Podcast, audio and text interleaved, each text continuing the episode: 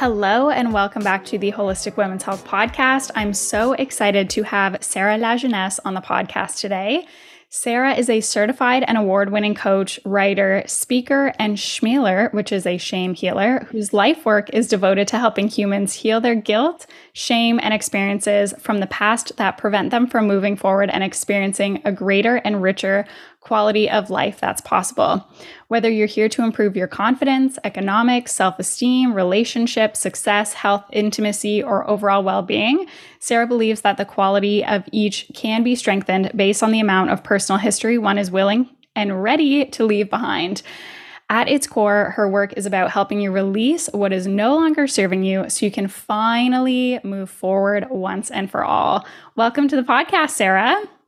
Thank you so much for having me, Alex. And you used the word schmealer. I'm so glad that you did. Most people cut that out. They're like, no, I know you made this word up. I'm not using it. I was so excited that you used it. Yes. Um, thank you for having me. I am so excited for this conversation. Yes, I'm so excited to talk about this because I'm all about spiritual healing, self growth, personal development, a lot of the stuff that in healing, a lot of people are like, okay, I'm willing to work out. I'm willing to mm-hmm. eat healthy. What I'm not willing to do is like do the work and do that deep work that really makes a difference. So, hopefully, people listening, this will be a big key to unlocking their overall well being. Love it. Thank you. Thank you. Yes. I'm in great company. I'm so excited. I'm so excited to chat. But first, I want people to get to know you and just know you on a deeper level. I know you had a big career shift. So, if we could talk about your personal story, talk about that, and how you got into this field in the first place, would be awesome. Yeah, absolutely. Um, okay, so my background, uh, if if you've read it, um, obviously you know that it was in professional sport. So like polar opposite, very different um, sides of the spectrum than um, helping people heal the emotional, spiritual, mental barriers in their in uh, in their psyche. Um, but when I was in grade eight, I decided I was going to work for the Nike headquarters. So I had everything planned out. I had mentors. I had someone at Nike. I was being guided along the path, and that led me to working in a number of professional football organizations here in Canada, um, across the country. So I was doing um, marketing and corporate partnerships, that sort of thing. And I think on the surface, everything looked pretty good. Um, I was awarded a top five under 25 to watch in the sports industry across Canada. Um, I was being reached out to and, and approached um, to work for other uh, teams and league head offices. Um, and, you know, I, again, on the surface, things looked really good. Promising career, great.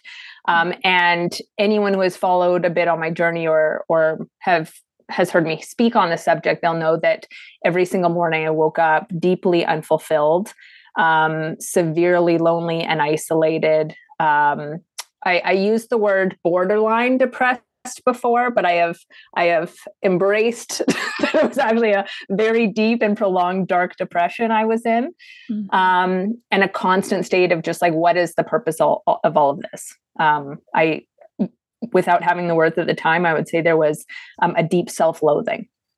Mm. And so um, that eventually led to a health crisis, a number of severe anxiety attacks, one that left me vomiting, shaking, sobbing uncontrollably uh, on the floor of a, a yoga studio change room.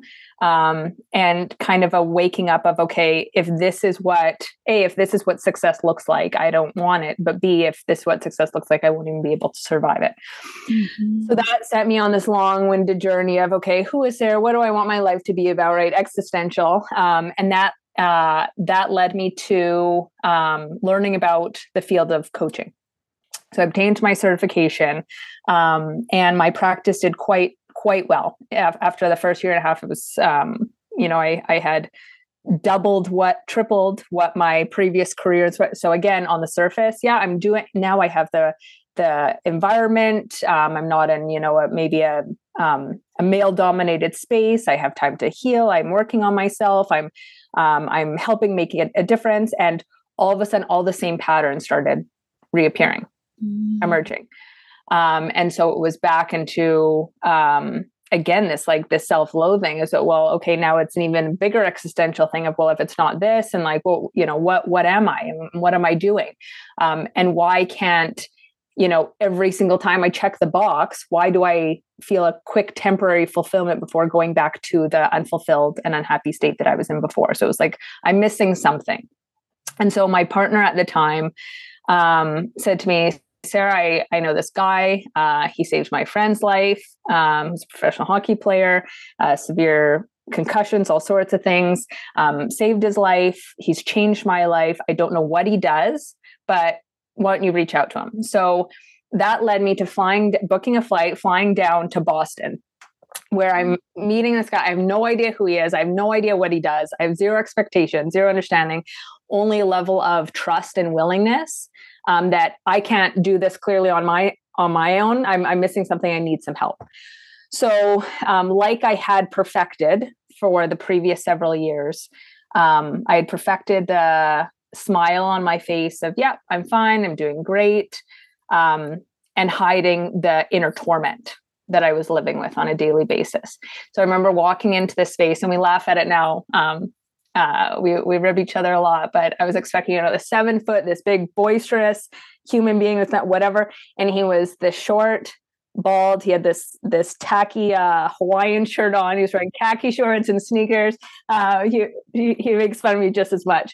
Um, and I remember the first thing he said to me was, um, "How long have you been fooling yourself, or how long have you been fooling people with the smile on your face that doesn't reach your eyes?" Whoa. And initially, my back is up against the wall. I'm angry. How dare this guy? Who is this guy? And I'm about to leave, grab my book and leave. And in that second, I just began to weep. And it was just all of these emotions coming up of like, actually, maybe for the first time ever feeling seen, maybe for the first time feeling like I didn't have to hide parts mm-hmm. of who I was and what was actually going on, and, and continuing to have to put on this um, fake persona to the world. Uh, in order to be loved, to be approved, to feel validated, whatever. So we had spent eight hours. We spent the next eight and a half hours of diving into um, all of these moments in time that contributed to shame, guilt, other disempowering emotions. Mm-hmm. Um, things that whether I had done to others out of hurt or other people had done to me had led to compromising my truest and highest self, my true sense of self, um, and my true state of empowerment. And so every time, and I actually just wrote about it, I have a Ruthless Tuesdays uh, blog I write weekly. And I just wrote about it this week is every time, everything we uncovered, I kind of glance over and say, okay, it's, you know, it's just a matter of time before this guy sends me packing and thinks I'm so fucked up. I'm so beyond help. I'm out of here. Um, and every time he, you know, it, he didn't even bat, bat an eyelash. It's like it doesn't scratch the surface of the top 100 shit that I've heard in my life. Right. So it's, it was not about, um, you know, adding things, changing myself. It was about releasing all of these expectations of who I had to be and almost a sense of forgiving myself. Mm. And that, that forgiveness never needed to happen because I don't believe people are inherently wrong or bad or broken or, or need to be fixed. Um, but we have learned programming or conditioning of the person that we need to be.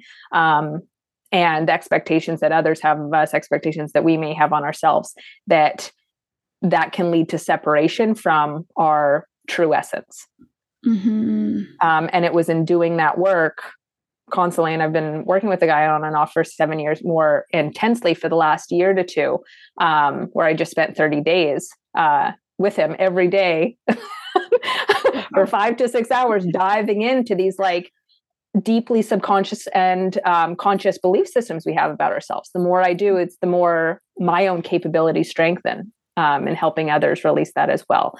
Um, and so it, it, was fundamental shifts that it's when we start to remove and release all of these layers that I believe never had to be there in the first place suddenly we know what to do. We feel empowered. We feel a little liberated. We feel more free. There's a deeper sense of calm and peace, a greater sense of self trust. That starts to shift how we show up in relationships, um, whether we're willing to receive goodness and pleasure and love in our life, whether we're willing to um, treat our bodies with more love, mm-hmm. um, whether we're willing to have respectful conversations or trusting our voice to speak up and have courageous conversations, asking or demanding for more respect and love. So I, I believe, and again, a long-winded way of answering your question, that my journey led to believe that shame and guilt are two of those fundamental internal things that keep people in disempowering and unwanted circumstances. Mm. You said a lot of really awesome stuff just within your story. And I'm wondering if you can speak on this just from personal experience, but also as a coach of a lot of people feel so stuck and just like you said deeply unfulfilled deep that deep self-loathing. So why are we so comfortable staying there until this huge something happens like a huge shift in our health? Like you said that for you it was that moment of anxiety where you were throwing up in the yoga studio change room. And why does it take that big thing to happen for all of a sudden for us to want to shift why do we feel so comfortable just being so deeply unfulfilled depressed self-loathing all that type of stuff mm-hmm. i don't believe that many of us know a different way mm.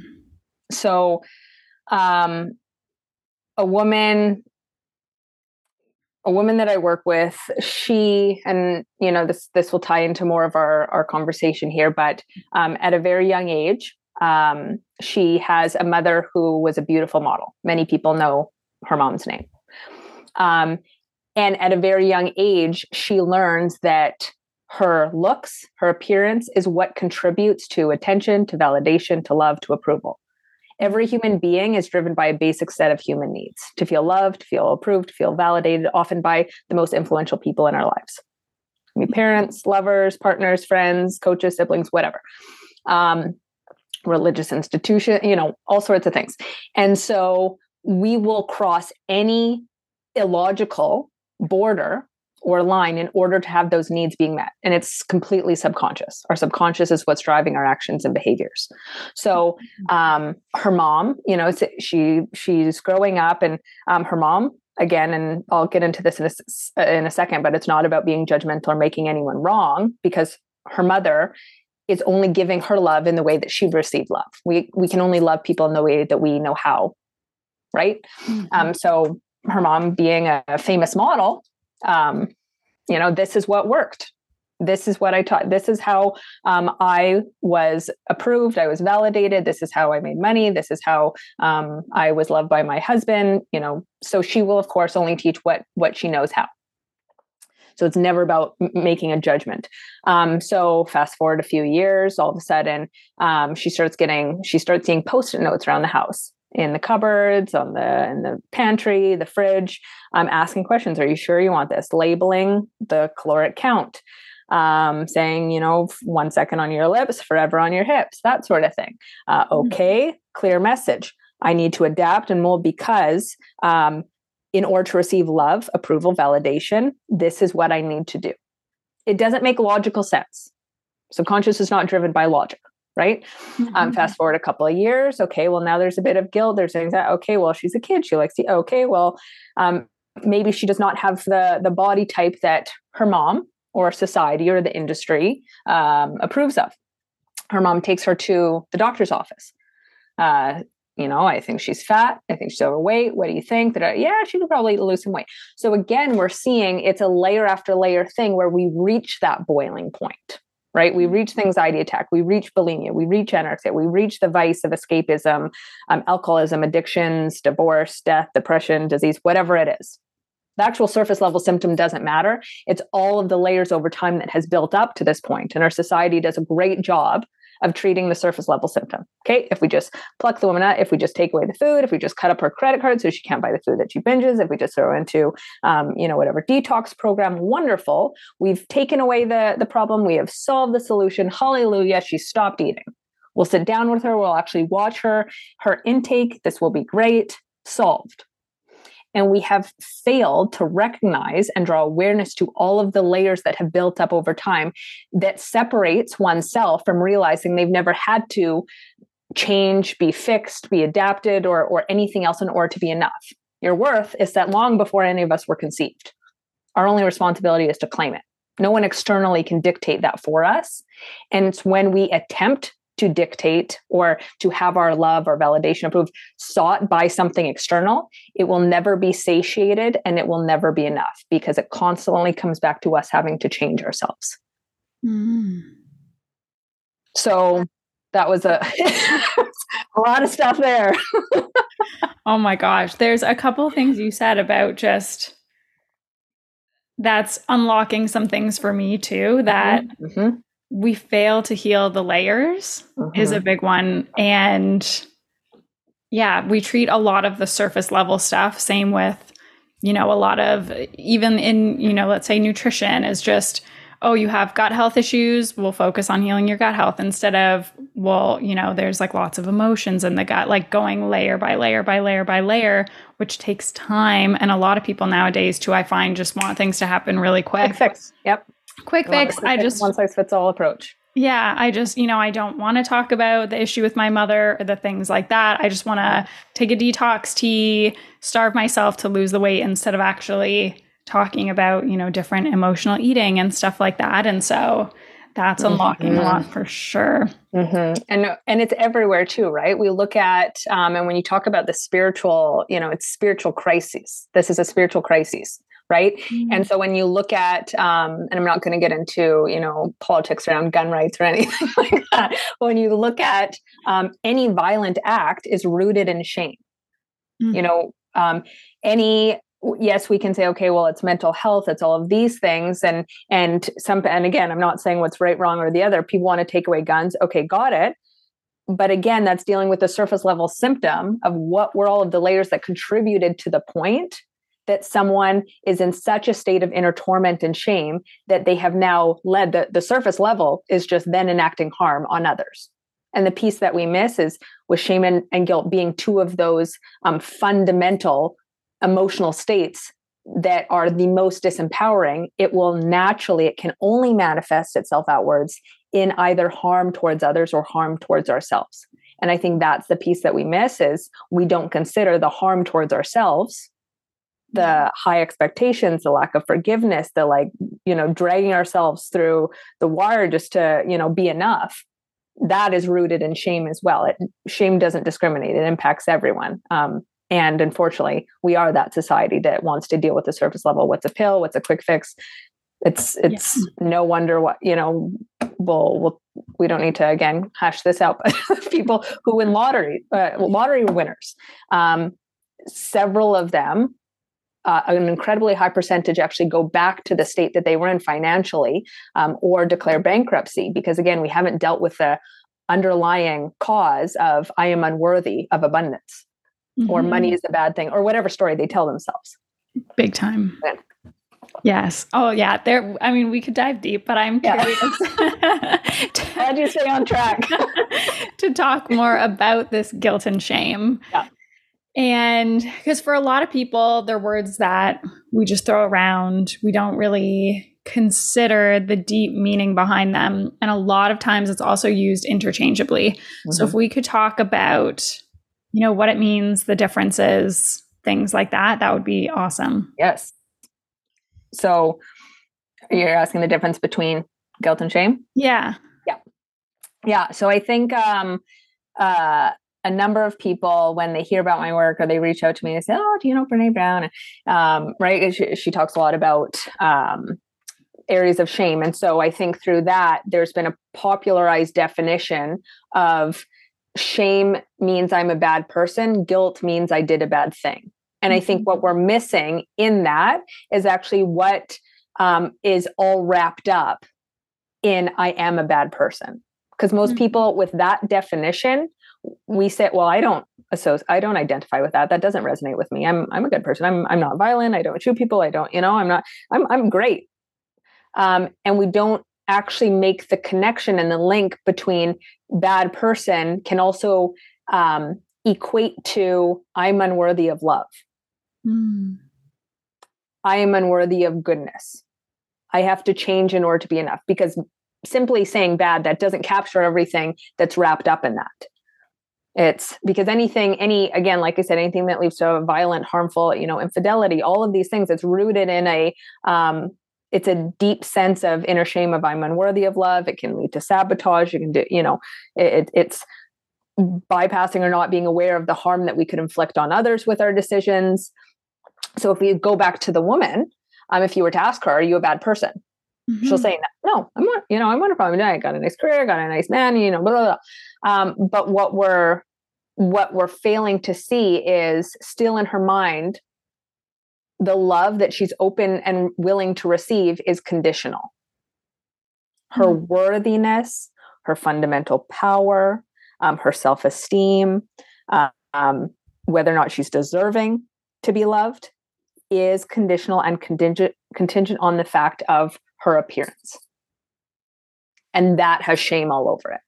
Because anything again that points to something external that says i'm not again at our core our core essence and i know what, you know we can dive into stuff about the innocence of a child but um, the innocence of a child it's before all of the um, the misconceptions start to take form in our psyche. Um, at, at, our core when we're born our core innocence is you know we're, we're nothing but unconditional love mm-hmm. right where it doesn't matter um, the race it doesn't matter the color it doesn't matter the gender it doesn't matter who you know you can you can see it with kids shame that the the belief systems unsupported belief systems hasn't yet taken hold it's only then when we learn other belief systems from people whether it's through um, hatred or bigotry or whatever it is that's where we start to be a bit you know that innocence then gets compromised mm-hmm. um, and so yeah so that that link of i'm a bad person um, versus the I did a bad thing like guilt. I say there's not actually a huge difference. They are the two most or the most fundamental um, um, disempowering motions that keep us in those unwanted states of ultimately I don't deserve goodness. I'm not enough exactly as I am. I must change in order to um, feel a value with my existence. Mm-hmm. So, would you say guilt is a bit more temporary compared to shame that has those deep roots, lots of layers, lots of emotions that are related to that? I think that they will both haunt us for life unless awareness is drawn to them. Okay. So, um, again, we can go back to to this example. Um, this woman is equally ridden with guilt as she is shame um, in that she was never she did she never looked like her mom mm. um, guilt in that i ate that cookie guilt in that i ate that cake guilt in that um, i will never be able to fit into those jeans that she wants mm-hmm. Um, so i don't even necessarily think that it's it's important to differentiate between the two because both of them are rooted in a separation of actually our fundamental power and worthiness. Mm-hmm. And and so it doesn't. I mean, again, it, it, it either either could be detrimental to someone for the rest of their life. Absolutely. And I'm curious, I love that you're giving examples because I'm sure a lot of people, especially with the diet related, can relate to that. But how else can shame and guilt manifest in the body? Does it show up in any physical signs and symptoms? How does it manifest? Yeah. Um, so, like we talked about, it's layers. And so we don't often wake up to it until we reach um, that boiling point. And so, to answer your original question, um, I think that's just when people are forced to look at it. It doesn't matter. Someone could say, "Hey, I'm kind of feeling a bit unworthy today. What is this?" and explore it and just question it and and change that fundamental belief system in the moment. Mm-hmm. But for many of us, we're taught, okay, it's you know this hustle culture. We just have to keep on forcing, keep on pushing our way through. Um, and if there's a problem, it's me. It's because I'm not doing enough. Mm-hmm. So um, yes, I see it it impact absolutely anything from um, you know our the way that we love our bodies. Right? Um, how and and again it's not about limiting yourself of you know cake and cookies and all it, it's not about that. It's it it's the guilt associated. Because when you're in a state of guilt when you're in a state of shame um, that is when we start to seek out vices of escapism or numbing the pain. As opposed to if we stop making ourselves wrong, there's only a natural tendency of starting to the opposite, or not the opposite, in in the absence of shame and guilt, there is only love. Meaning we start to love our body even more. So it's yeah, I'm going to enjoy the shit out of this. It's going to be so great. I love it, and and that's it. Whereas a lot of us, oh, you know what? I'm going to have to go to the gym. I'm going to have to do this, this, this, this. It's a state of guilt, and then you know we further do more acts or behaviors that drive that self-loathing self-judgment self-hatred which then can obviously manifest as disease as um, you know various other things. So yes uh, i think physical symptoms like we talked about you know it, it can be absolutely anything um, and it doesn't necessarily just have to be about um, food. I know you know a woman and this is a an extreme example but through so many layers in her life she was in these various states of guilt of um, people constantly have to take care of me. And mm-hmm. um, i don't want to be a burden. And that's what can prevent a lot of us from reaching out you know if we're just not doing well if we're having an off day. There's guilt and i don't want to take up space or i'm not worthy to take up space to even ask for or receive help so she's losing a lot of weight. Um, she's feeling more and more sick but she's dealt with decades of guilt and shame of taking up space in the world. All of a mm-hmm. sudden to the point of where she's forced to go in and, and have this looked at. She finds out that she has stage four cancer. Untreatable. I'm not you know i'm not a, a medical doctor or, or, not i don't want to say untreatable. I'm saying um, for her it, it, was very late. Mm-hmm. Um, and i'm not here to say had she gone in quicker or anything else but what i can say and only through her own validation and confirmation of this is um, it was shame that prevented me from actually seeking support earlier on I can totally see that. Mm-hmm. Mm-hmm. It goes deep. It goes so much. And and if more people in the world were aware of the visible and invisible, largely ways that um, shame can destroy lives, health, relationships, communication, anything else, um, we could we could shift the trajectory of the health in this world. Wow, that's a deep. lot. That goes so deep, mm-hmm. and. Mm-hmm yeah, so I can totally see how it can manifest in all sorts of different physical, mental, emotional, spiritual. I feel like it has legs and it'll just like latch onto the body if you let it. So before we get into tips and tricks and all that, there's another question that just popped up as you're speaking about this. Yeah. Is why do some people experience that shame and that guilt with everything they do? You mentioned, you know, like the food or the cookie. Like, I know a lot of people, especially I coach uh, mostly mostly women and females, and so a lot of it is, you know, the if they want a cookie, you know, and they're on their period and they're craving chocolate, and then all of a sudden they feel so guilty that they ate that chocolate, and they're like, well, now I need to go to the gym, you know, and terrified to gain weight or you know whatever it is. So one, why do a lot of people feel that with every single thing they do? And is it, I know you said there's layers. Is there a point where it kind of starts? Is it, does it start with how we're raised, nature versus nurture? What are your thoughts on that? Mm-hmm. Yeah, this one's big. Um, and this is why my work is fundamentally different from um, other programs. and, and some people call me batshit crazy with the, the type of work that I do. Um, but but yes, it's all of those layers over time that start.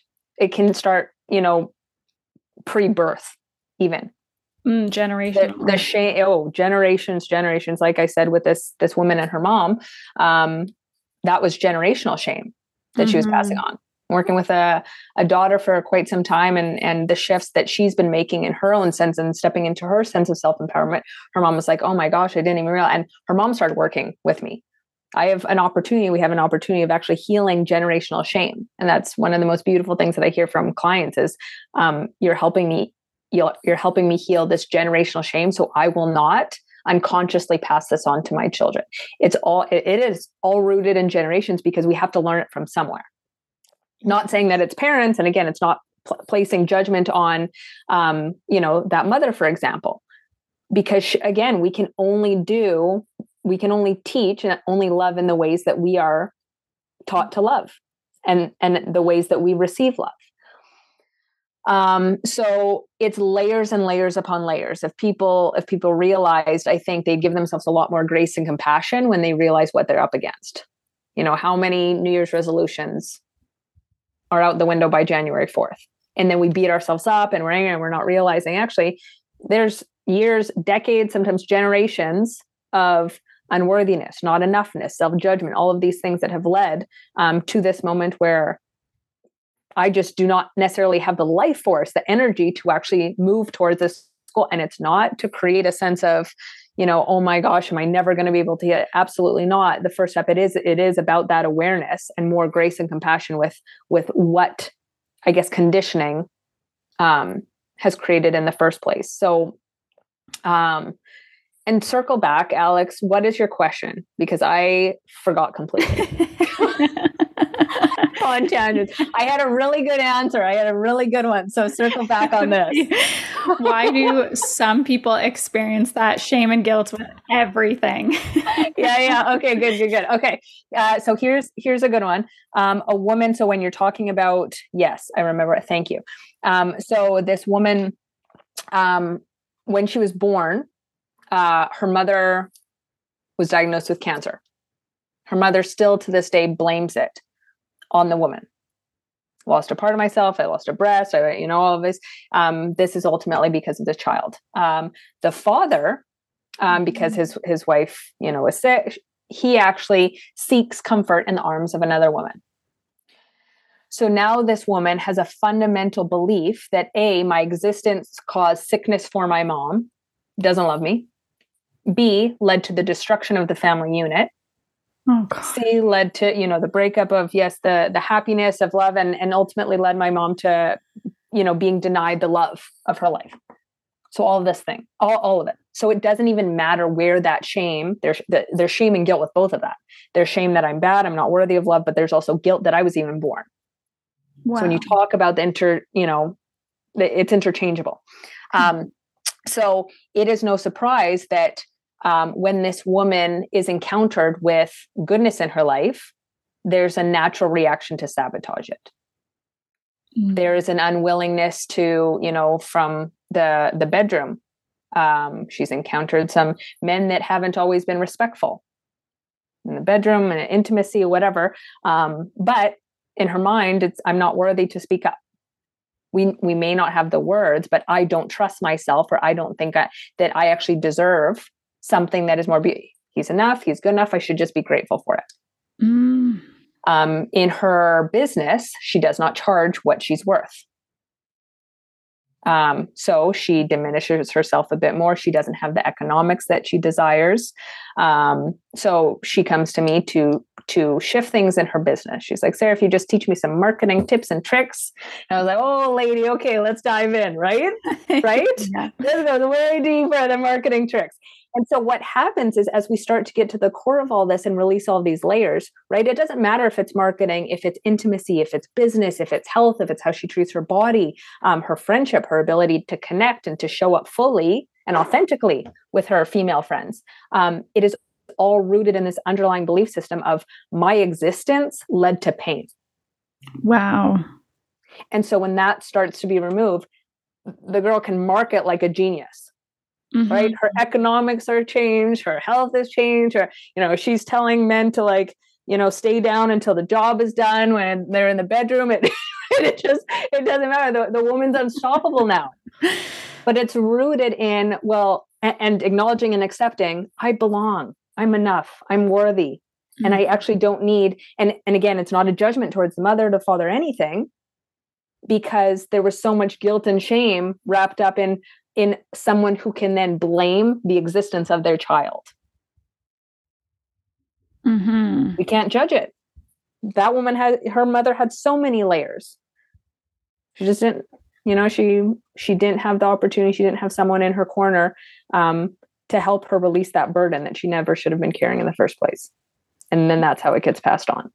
That's a lot. And I know a lot of people, that's not a unique situation. I know a lot of people have been born into situations where you know the parents didn't want them or whatever it is so this just unlocked a couple other questions of i know a lot of people in situations like that especially that example take that and that becomes their identity you know it's my fault that my parents did this it's my fault that i was unwanted and that becomes their identity in life and then like mm-hmm. you mm. said it you know, then branches out into I'm not worthy of money and all that stuff. So, my question is why is it easier for us to hate ourselves into doing something than it is to doing it lovingly? Like, an example, let's say, fitness wise, working out because you deserve to treat your body well versus I need to hate myself into going to the gym to lose weight. Why is it easier to hate ourselves into doing things?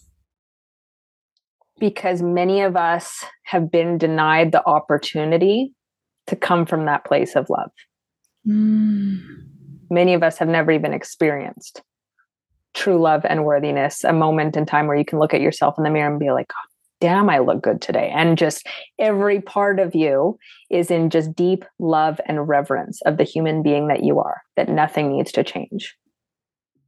That is so sad. That makes me emotional. That makes me mm-hmm. want to cry that mm-hmm. a lot of people don't feel mm-hmm. that stuff. And wow. And it's not hard to see why, right? Just like you and and that this is what drives everything that I do is it's it's not just about the individual. It's, you know, some of my greatest joy is in shifting, you know, working with a gentleman who saw an incredibly dysfunctional um, I do a lot of work with men's groups. I do a lot of work with with men, mm-hmm. and because they, you know, this is generalization, but many men have never had the psychological safety, even in their relationships, to be able to be what they deem as weak, mm-hmm. but to be vulnerable, to work on their own healing. So they muscle through, they power through it. It emerges in rage and anger. It's not a surprise why a lot of the the terrorism, the school shootings, a lot of things what we see are men again i won't go down that road. Another another podcast for another day. Um, but so he witnesses this certain state of quote unquote love growing up. It's mm-hmm. it's violent. Um, it's abusive. Um, it's he learns at a young age um, i have to be small in order to be enough I need to not address things. I have to sweep things under the rug. I just have to keep on. If if I if I have better grades, if I work out a bit harder, if I um, you know score a few more goals in soccer and everything else, you know, my mom and dad are going to be happy. Maybe they'll fight a bit less. We don't have the emotional intelligence at that age to to not take things personally. And so um, he has spent decades in dysfunctional relationships because that's what's familiar, that is what's known. So now going through this work, you know, it's, you know, I, I, said to him at the very start of our work, well, we'll get used to it. Like, careful what you wish for, because at, at one point, you're going to have like very incredible um, women who have worked on their own healing, just bang down the door, just like can't get enough, right? And so we laugh about it. And he's with this incredible woman right now. And I, I had the most touching um, email I received from her. She's like, "Thank you for letting him not settle for someone who didn't see him and love him for who he truly was." Wow. And a subsequent email from or in our conversations multiple times, he says, Sarah, you've helped me heal the generations of shame in our family. So this isn't going to go to my son. Mm. He's going to get to witness for the first time in this generation of this family lineage what a healthy, loving, and respectful relationship looks like and that happens because he had never other you know we want to we want to believe it. Deep down there's a it, again it's it's our highest truth. When you talk about spiritual crisis it's like our body knows or it thinks it knows okay this sounds i know something more beautiful is possible but i've just never witnessed it i've never seen it so it's hard to trust. Mm-hmm. so then we mm-hmm. remain in the disempowering situation because we think that's the best it's going to get. That's huge. That is absolutely huge. So mm-hmm since we're on the topic, I want to dive a little bit deeper into yes.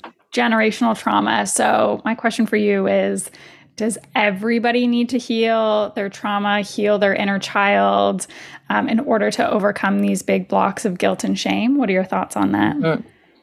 Well, nobody has to do anything.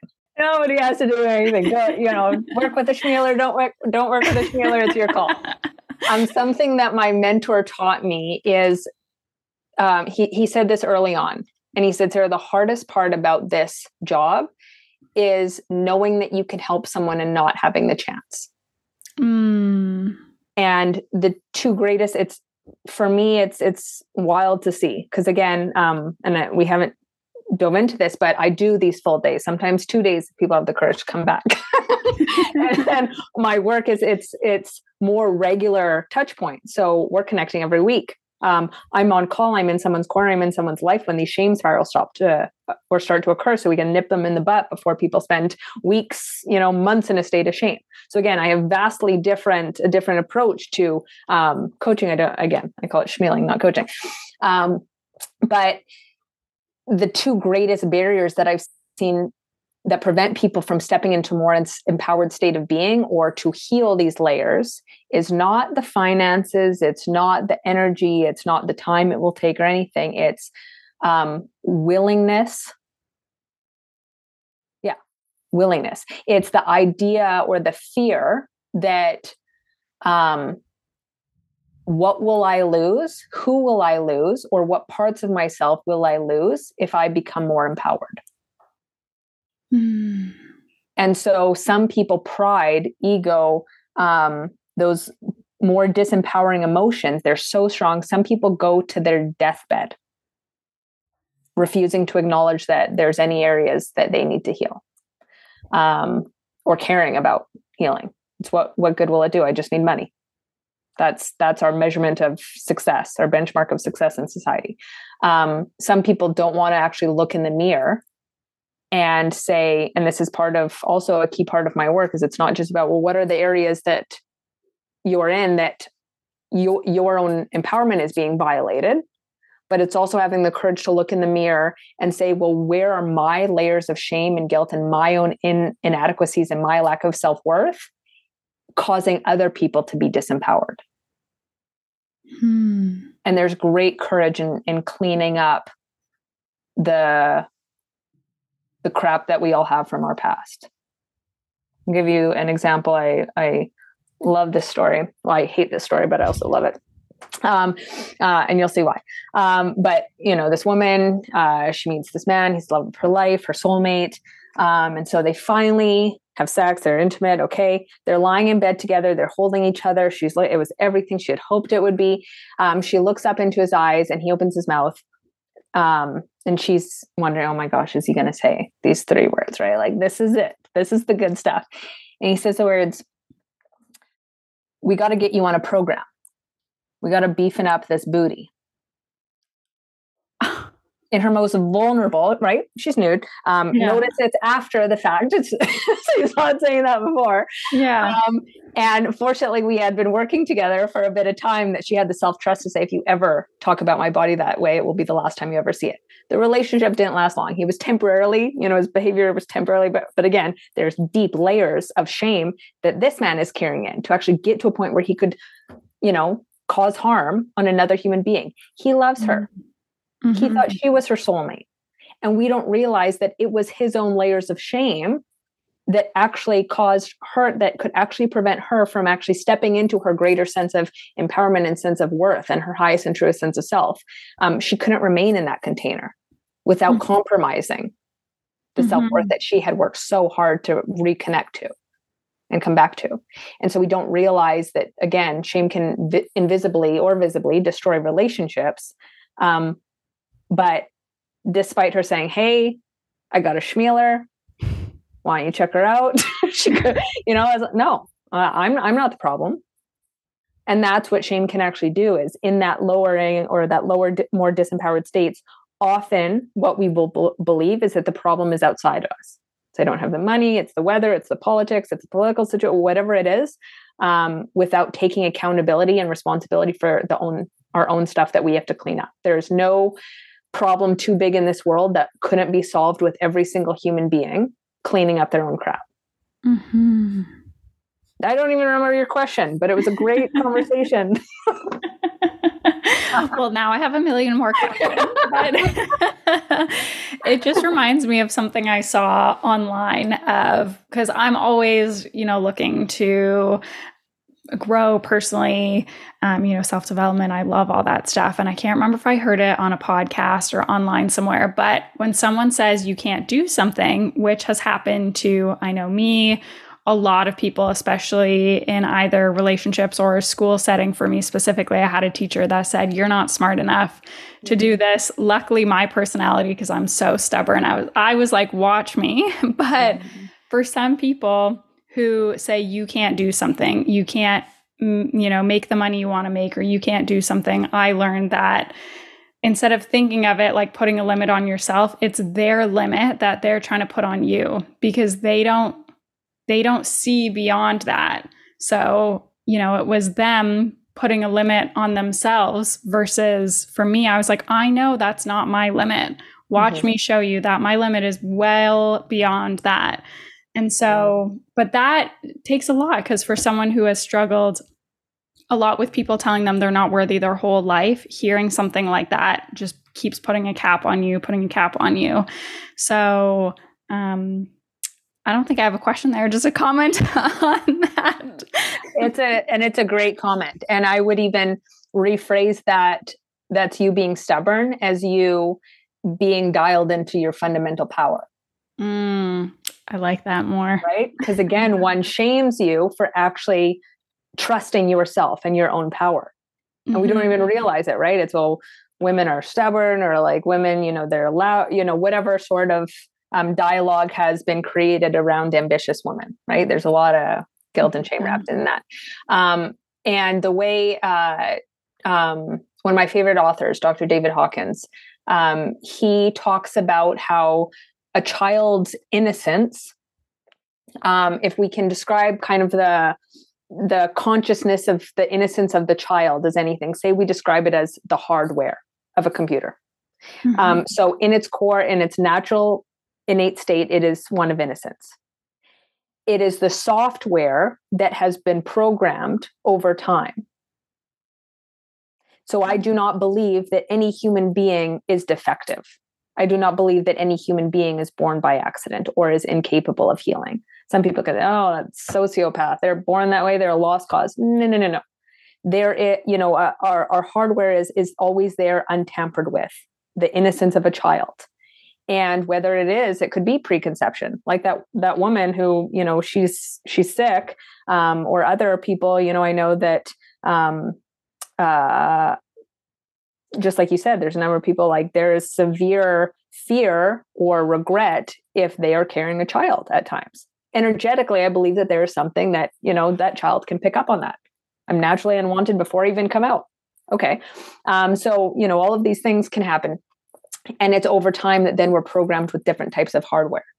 We can take out that software and program something new you put in a cd it's it's hateful it's vengeful it's bigoted it's whatever it is okay well that is what that child will grow into. Um and so kind of going back to your story it's those people they just had a different software downloaded in them than you did and realizing how deep those layers go or just how influential the person that downloaded that software in their system is um, it's not as easy as saying you know believe in yourself you can do anything. But in our natural childlike innocence anything we live in a world of possibility. We live in a world of unconditional love of connection of non-judgment of creativity of inspiration. The world is literally our oyster and it's just it's what's over time. So um, i would i would say that uh, you were probably gifted with a healthier uh, and more supportive and more empowering software than those mm-hmm. people. And and to be honest a lot of people are unwell in the world right? Spiritually mentally physically psychologically um, again we can only love and teach in the way what in the way that we were taught or the way that we were loved. And so that's why we see a lot of unwell mm-hmm. people then coming up in, in future generations. Absolutely. There is no doubt that because of that situation, I have a super supportive mom who was like. You got this. If you want to take university classes and study science, I support you wholeheartedly 100%. But I know, had I been in a different family or a different situation, it could have ended up totally different had it, you know, had he said that to a different person who came from a, a, family who was also constantly saying, You're unworthy of love, there is no unconditional love here, all that type of stuff. So, yeah. Or money doesn't grow on trees, or mm-hmm. um, you're not going to be able to save for retirement if you do your own business, or it, the belief systems are so powerful so early on Yeah. Right. And it again, it's our unconscious or our subconscious that that drives the or that steers the ship. We mm-hmm. and it and it's very challenging to muscle through without then actually getting awareness of what those yes, they maybe served us at one time. Um, but when we don't realize that actually by challenging this belief system, this could threaten fundamentally the love and approval and acceptance from the most influential people in my life. I know many people who don't want their loved ones to be to step into states of empowerment because it triggers the unworthiness in them. Yikes. Right? Yeah. So oh people remain small so they don't make other people uncomfortable. That's the I'm sure that happens a lot. Oh yeah. A lot unfortunately. Mm-hmm. And on this topic of relationships. Mm-hmm. I want to dive deeper into. So, if someone has family, friends, if they're in a intimate relationship that's not serving them and holding them back, what is something that you would suggest to that person? I'm sure you come in contact with this in your coaching all the time. Mm-hmm. Mm-hmm. Um, and that's the most challenging part. Is the like I said, often stepping into a more, a more empowered state can come at a cost. Mm. It's who will we lose? What friendships, what relationships, what love and approval. I've seen people would rather, like I said, go to their deathbed not talking to their sibling because their sibling chose to um, seek health in an alternative route versus getting treatments by a medical facility. That pride actually, nope, you did it the wrong way. Even though you're alive, doesn't make any sense. Um, I have seen people who have experienced um, assault at the hands of family members, fathers, loved ones, um, and have their own family members prevent them from actually going forward to the police. And so the two areas that I can that I have witnessed is yes the romantic relationship because some people don't want you know if if someone else is becoming empowered does that mean that they will outgrow me which can happen mm-hmm. um, someone who is so deeply rooted in their own sense of empowerment and their own sense of self um, will understand that this person may have to go on to a spiritual journey a journey back to self a journey to their you know whatever that is and it may not include me and I have to not take that personally. I have to not make that about me. And it may lead to grief and, and hurt. That is a true person or a person who is truly in a state of empowerment that can say that. As a because the the um, opposing option is keep making this person small and not feeling worthy and not feeling you know you can't do that. You're never going to be able to achieve that. Why would you go back to school? We're thinking about family we're doing this you know it what do you think? You're smart. You think you, are better than anyone. You, you know that's going to be way too much money all the things. Um, and would rather again them stay. I, I hear that a lot. Well my loved one says they've changed and they they like the old version. Right? And it's like well that's great but i didn't even know that old version i didn't know this version existed because i've never had the opportunity to be empowered. So like yeah. either you're in it or you're not. Um, but it, it, it also ta- you know it, it it's absolutely it's a scary thing. And going back to um, my one client the gentleman who had to go through or navigate um, a period of time of ambiguity of trust that even though i have never witnessed a more powerful more loving more supportive relationship someone that wants to see me expand into a more empowered state or expand my consciousness level or um, you know doesn't want to blame me for everything even though I haven't witnessed that, I must trust that something more beautiful is available. Absolutely. The I love what you said about being in an empowered state comes at a cost mm-hmm. because I know some people are not willing to accept that cost if it's you know, we're still hanging out with our high school friends, even though they're not serving us and they're trying to keep us small, or, you know, we're still in that relationship that's keeping us small that we know we should leave. And so, yeah, it sounds like relationships play a huge part. And of course, I'm sure that comes with a lot of realizing you know when you're ready or not and and everybody gets to choose at which point they're ready to accept that cost and make that shift. Do you work and with all yeah, and sorry if i can add one more thing to that it's all when mm. when you think about it all goes back to um in a more empowered state you seek or you find the love the worthiness the approval and the validation within yourself. If we're constantly needing that to be met from someone externally, it will be very challenging to step into a more empowered state. If we need permission from other people to become empowered, we likely will not become empowered. I see this with people even, you know, not wanting to delete certain folks off of their social media accounts, right? It's well, no, because then, you know, the, it will be uncomfortable or or people won't like me or I won't receive as much approval, whatever. We don't even think of it. It's like my politeness or my desire to be liked is mm-hmm. driving this decision. Um, and so, like I said, I see it with um, intimate partners and families, but there's also a, a, an even bigger layer of does it come at a cost of um, the tribal unit self esteem? Meaning, so it's going back, you know, the gentleman I work with, um, abuse, sexual abuse ran in the family. Um, when he wanted to come forward and to challenge this um, and to go to the police, uh, it was his own his own family members that prevented him from doing so. And so they were willing to sacrifice his sense of empowerment his sense of safety because it came at the cost of the reputation mm. and the self-esteem of the tribal unit. We see this in religious institutions. We see this on the news with you know olympic teams of, of a lot of sporting teams trainers everything.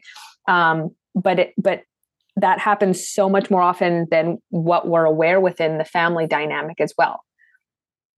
We must keep someone small, we must silence, we must do anything because the alternative means that the tribal unit self-esteem is um, is threatened. Mm-hmm. So and and then on on the flip side, it takes incredible strength and courage to say the the fundamental you know the fundamental way that I received love and approval and validation. Um, I may lose this by me stepping into my empowerment. Not just romantic partnerships but families as well. If if part of stepping into your empowerment is creating more boundaries um, and a greater sense of safety and separation from the people who have been harming you or potentially violating your own empowerment. Mm-hmm.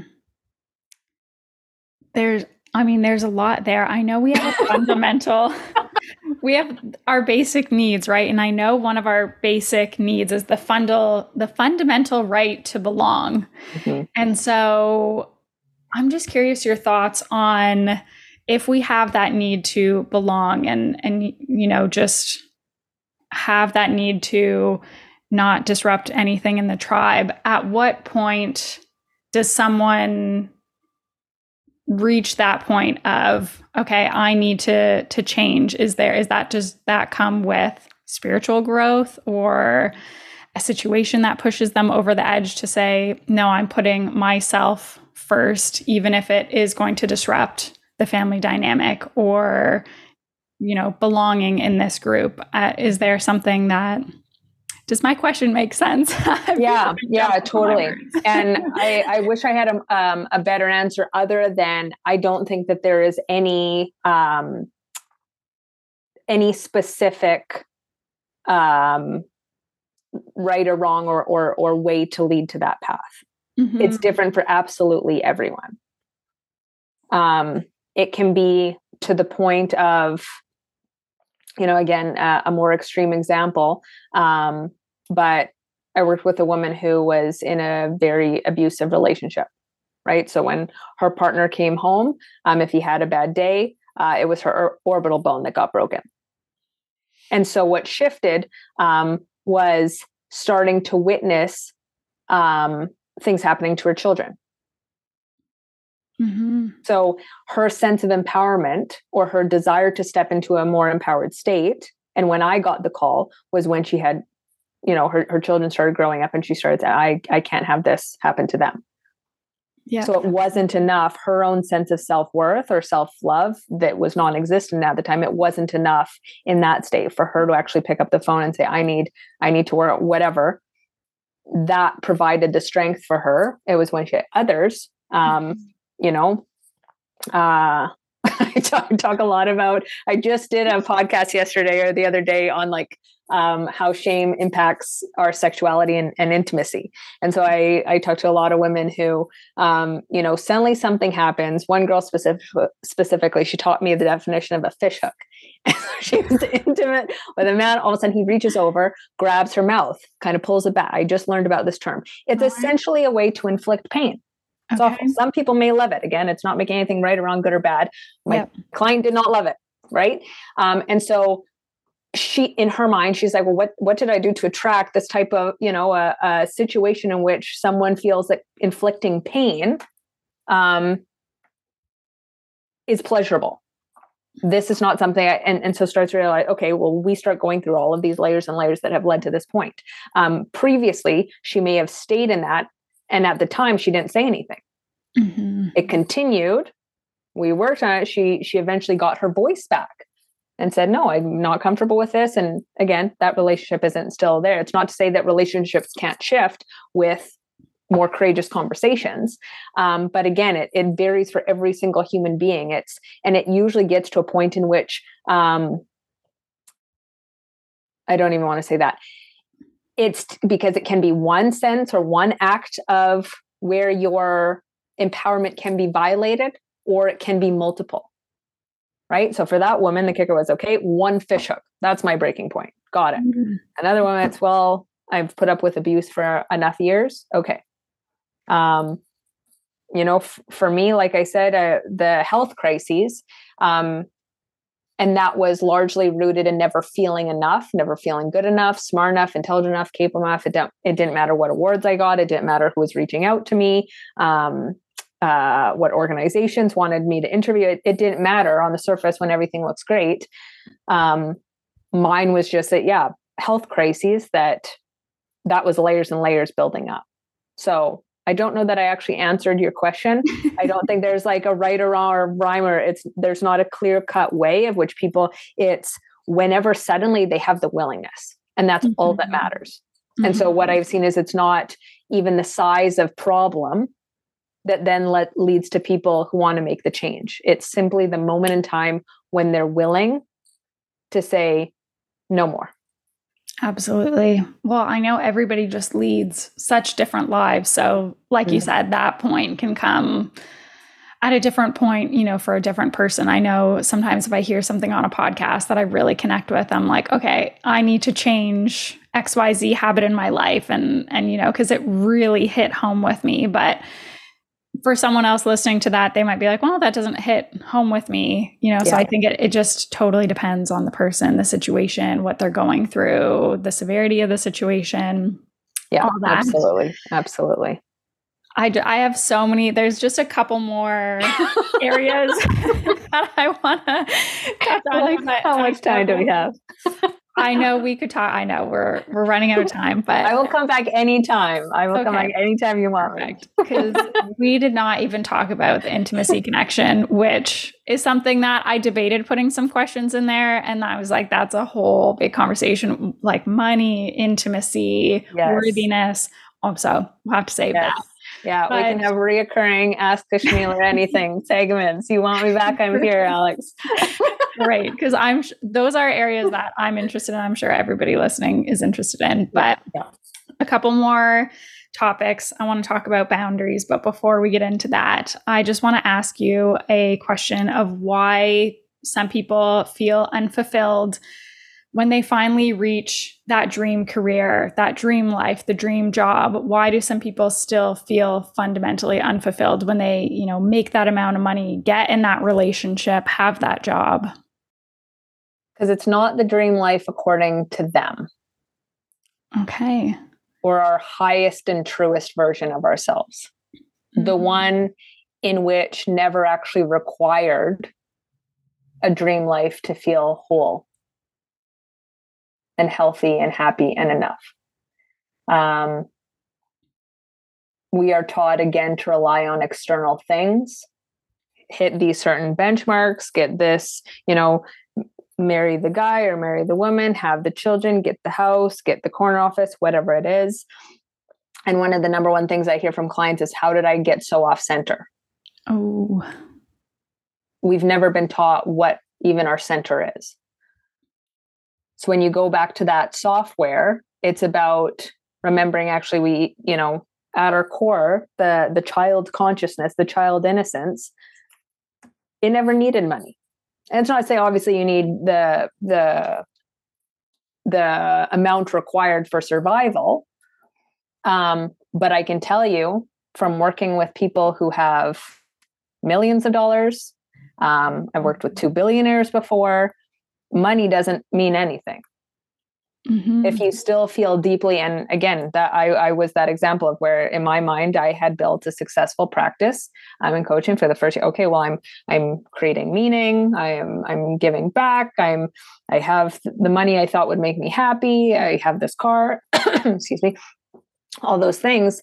Um, but I was so far disconnected from again still that creating and sourcing that validation and that approval and that worthiness inside of me. If if we are and unfortunately this is the society that we live in and this is what we're taught. Media parents church you know various institutions um, commercials books anything. It's sourcing that validation and that wholeness and that worthiness externally. Mm. and if that is the state in which we come from we will never be satiated nothing will ever be enough so that's why you can get your dream job. I worked with um, an Olympic gold medalist. She's on TV. She gets the gold. They raise her flag. They're doing the national anthem. They're doing all this stuff, and she's just bawling. It's like, wow, she must feel so deeply. Ha- all of her dreams. I know. We talk about it after, but I know there's so much inner torment and grief in her eyes as she's crying. It's not because she's happy. It's because, oh, I achieved everything I thought I wanted. I achieved everything that would make my parents happy, that I've spent years upon years focusing on and, and building. And why do I still feel this sense of inadequacy? I still, I still feel this like lack of enoughness. I got what I thought I wanted. And so I think we're all just chasing this false sense of worthiness, of validation, enoughness. And that's when we are continuing to check all these boxes where we get to the point of like, you know that that's where that boiling point can reach despair or depression or whatever mm-hmm. because we did what they quote and that whoever they is that's in, that has of um, influence in your life what they told me would lead to happiness but no one is telling anyone that that needs to be sourced from within and no one is t- teaching people how to source it from within mm-hmm. and i've seen people who societally deemed overweight happiest folks in the world. I've seen people who, you know, I've worked with um, women who are fitness models. Some uh, on the surface, everything, oh, they're they're lucky, they hit the jackpot. They're, you know, they're probably just getting flooded with men that want to. Some of the most deeply spiritual, bankrupt humans in the world. Mm. The people that the folks that that's not a generalization. That's folks that I work with.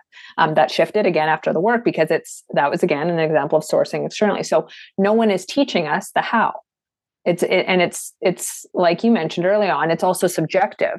So there are people who literally have no limbs who experience some of the deepest joy in their life. Yeah. Someone else thinks oh the light my life is over if that's the case. People who have lost their jobs have had to declare bankruptcy all of these other things that have led them on a path of then having to source the validation internally and becoming more fulfilled and more joyful, more connected mm-hmm. spiritually, you know, to God, creator, source, whatever you want to call it, the, their core essence. Um, and I'll also preface that by saying that there are multi billion dollar industries that are dependent, their existence is dependent, their pockets are filled, and they are 100% driven by the necessity that people remain in a state of disempowerment. Right? So, cosmetics, plastic surgery, you know, the whole gamut. It's not making anything wrong, but the amount of messaging that we have received over time that you will be happy, you will have made it if you look XYZ. There is no reason, um, or sorry, there there's no wonder why mm-hmm. we get to that point and we're like, well, wait a sec. Right? My one client, if she had gotten a, and you know, initially her thoughts are, oh my gosh, I got to get to the gym. I got to beefing up my booty. Yeah. Right. And it, you know, I have another client who she calls it her badonkadonk. She's like, yeah, my thing's 50 pounds. I can barely get to this. Sometimes I have to turn, right? It's hilarious. She's like, she's like, my man cannot get enough of it. Right. Mm-hmm. Again, at what point does the booty become too big? It's completely subjective. Super subjective. Right. There is no wrong or right or good or bad or any of it. It's, it's non-judgmental, non-duality. It's, it's, we, it's about sourcing the enoughness from within. That is the only sustainable and long lasting source of joy. Hmm. There's sometimes when I think about what you're saying and I think about the world we live in today, it can really freak me out that a lot we place a lot of value on these external things and we do not place enough value on the internal going within loving ourselves. And then when we see someone for instance uh, just giving an example, there was a um, TikTok video that I saw probably about a year ago now, and it was a guy who had gotten to uh, it was either skiing or snowboarding accident, and then became paralyzed from the waist down, had to be in a wheelchair, and he was the most happy person was not down on himself whatsoever. And then you have other people who are not feeling secure with themselves who you know comment negative things like if i was in that situation i could never. How are you this happy? And and it truly it's hard to think about sometimes when you think about you know the world that we live in where we place a lot of value on having a certain size of booty or you know a slim waist or plastic surgery big lips smooth forehead clear skin the latest technology et cetera et cetera like that is a lot to think about. Mm-hmm.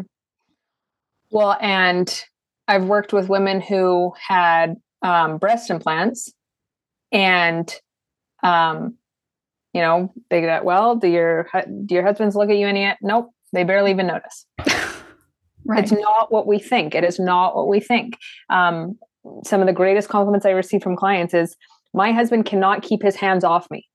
Mm-hmm. Don't change anything about just from an energetic level it's my confidence, it's my self esteem, it's how I carry myself now. There's something that just shifts. I love it. I right? Love. Um, someone who is in a more empowered state wants to see people become more empowered. It's the people that are disempowered or who don't want, you know, those are the people that try to keep others down. And so, yeah, the, you know, the example that you used with the gentleman who became paralyzed, um, people don't want to see that mm-hmm. because it challenges everything that they previously thought they knew about the world.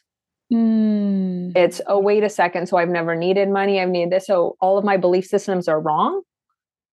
They don't want to believe it. So they actually would rather people suffer mm-hmm. than to say, well, wait, what does this guy have that I'm missing? And that's what what my coach said to me early on, or my own mentor said to me early, early on. Um, he's like, Sarah, you must be willing to challenge every single belief that you've ever had about yourself. I love that. Not the loving ones. He's like, those ones you can keep, but at, at this time, you don't have any. like, you don't have any of those ones. Those are the ones we have to work on. Uh, he's like, it's, it's all of the stories of, I've never been, I have to constantly look better. I have to, you know, we're, we're fascinated by and obsessed by trying to look young. Oh, God. Right. Right. Mm-hmm. And so it's like in that, in that space, you know, spoiler alert, we're all going to get old and die. what what needs to change? Our fundamental belief of how beautiful and incredible are and loving and worthy we are, you know, at our core. Yes. And that's why I keep going back. It's it's if we constantly rely on that external validation, it, it can never be satiated. Mm-hmm. It will never be enough. Paralyzed guy figured it out.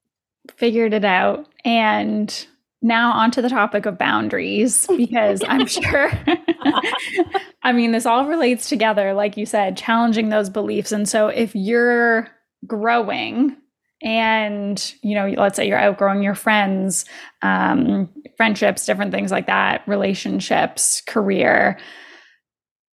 Where do we start to set these boundaries? What's a good place to start if we're growing spiritually but everyone around us is trying to keep us stuck? Mm-hmm. Um, yeah, this is a great question.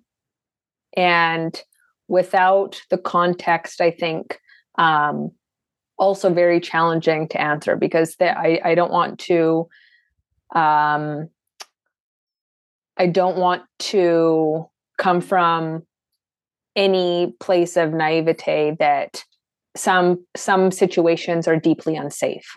Mm-hmm.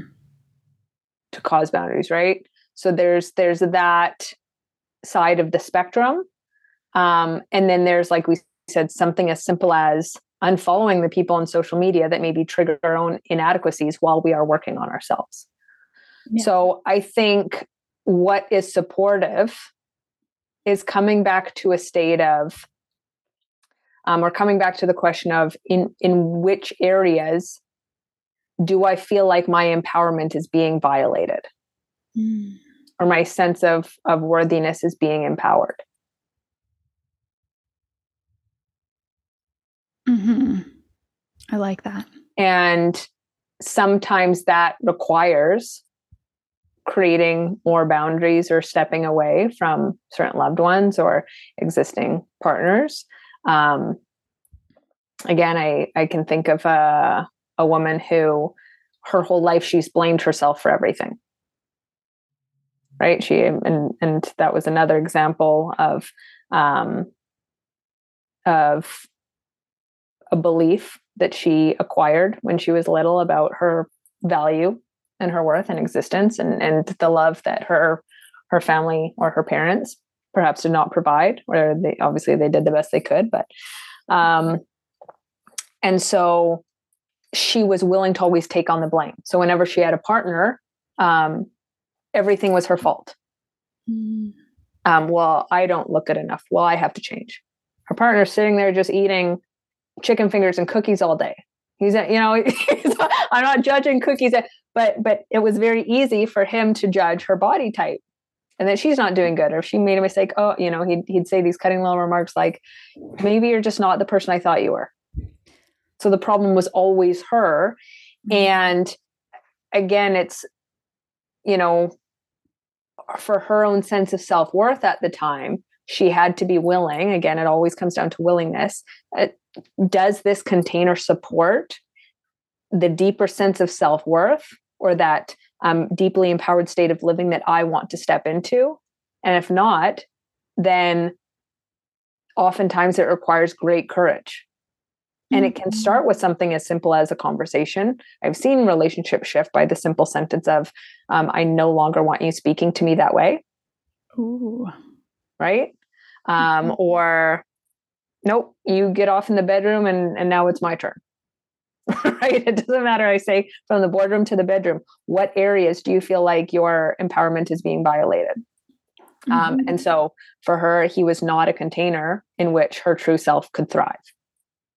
And I've seen other people have those conversations um, and having the willingness to explore and to go there and say, okay, well, you know what? What I've identified is there are a lot of layers that have led to the certain belief, this sense of inadequacy, whatever. Um, I get that you may just be joking, but in this state of maybe more fragility, mm-hmm.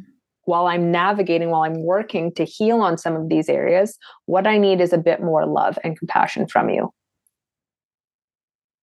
And some people want to meet that, some people do not. And then that is when um, the courage to actually ask yourself of, is this a container in which my sense of self-worth can actually be fulfilled? Mm-hmm. I like that a lot. So it sounds like it it starts with courage and conversation, whether that conversation is with yourself of, okay, I have to unfollow this person on social media or mute their stuff because it's really impacting my mental health, or that conversation, whether it's with a partner of this is what I need from our relationship, or whether it's I no longer wish to be spoken to like that. And so there's a lot of value in, in everything you just said. And I think also, and we touched on this briefly, it's also having the courage to look at where are my own inadequacies or my shame. Mm-hmm. How is this leading to disempowering others? So it's a it's a mm-hmm. two edged sword. Mm-hmm. Um, and that's some of the part again. I think what is vastly different about my work is I hold people's feet to the fire. I don't force them to do anything. It's like, if this is what you want, right? There's also some, there's self ownership, there's self accountability. And in what are you doing that's impacting the disempowerment? We cannot heal if we're causing harm to other people. Mm-hmm. I say, if I, if I had the guy, the soulmate of this, I wish I had the beefing up your booty client. guy, right? Because we could have healed these layers of shame that he had.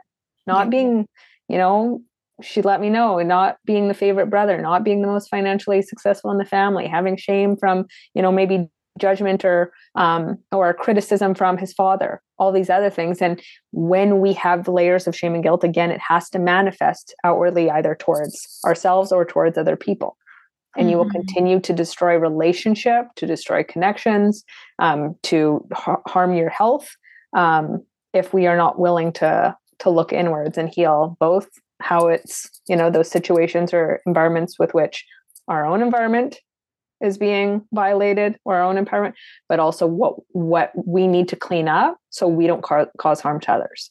Mm-hmm.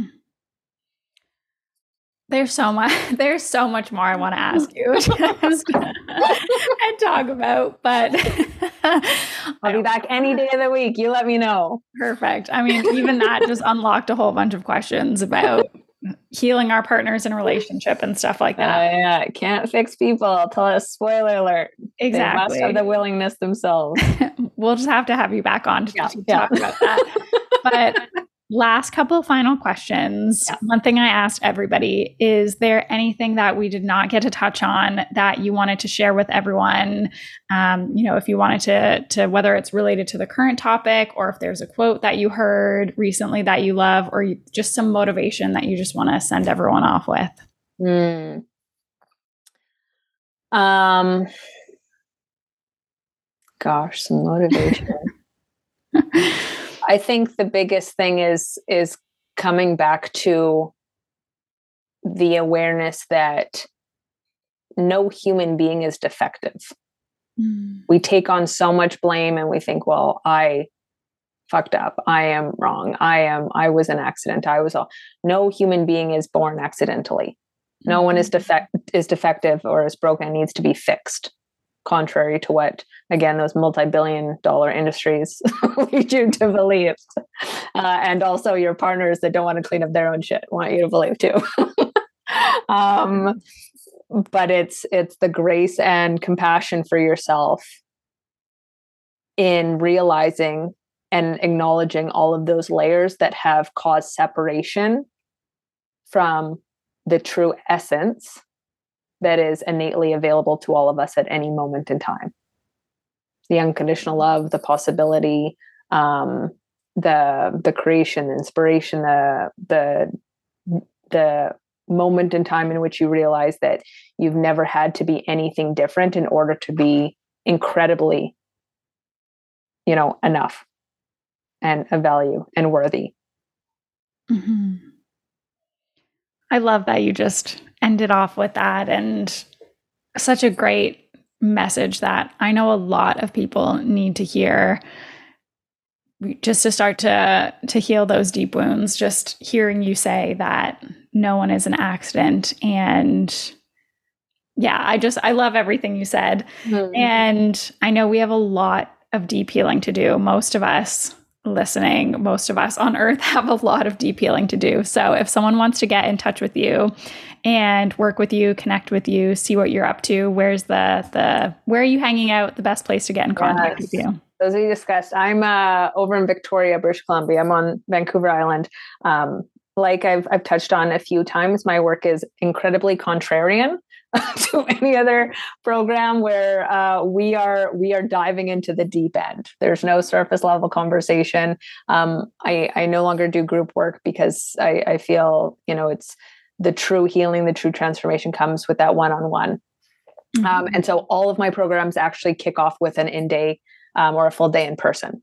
Um, so again, if some people think I'm batshit crazy, um, and uh, they also they also see results. So um, I would say if people are interested, if it piqued any of their interest, if they're wanting to dive into the deep end, um, they can head over to my website saralajeunesse.com.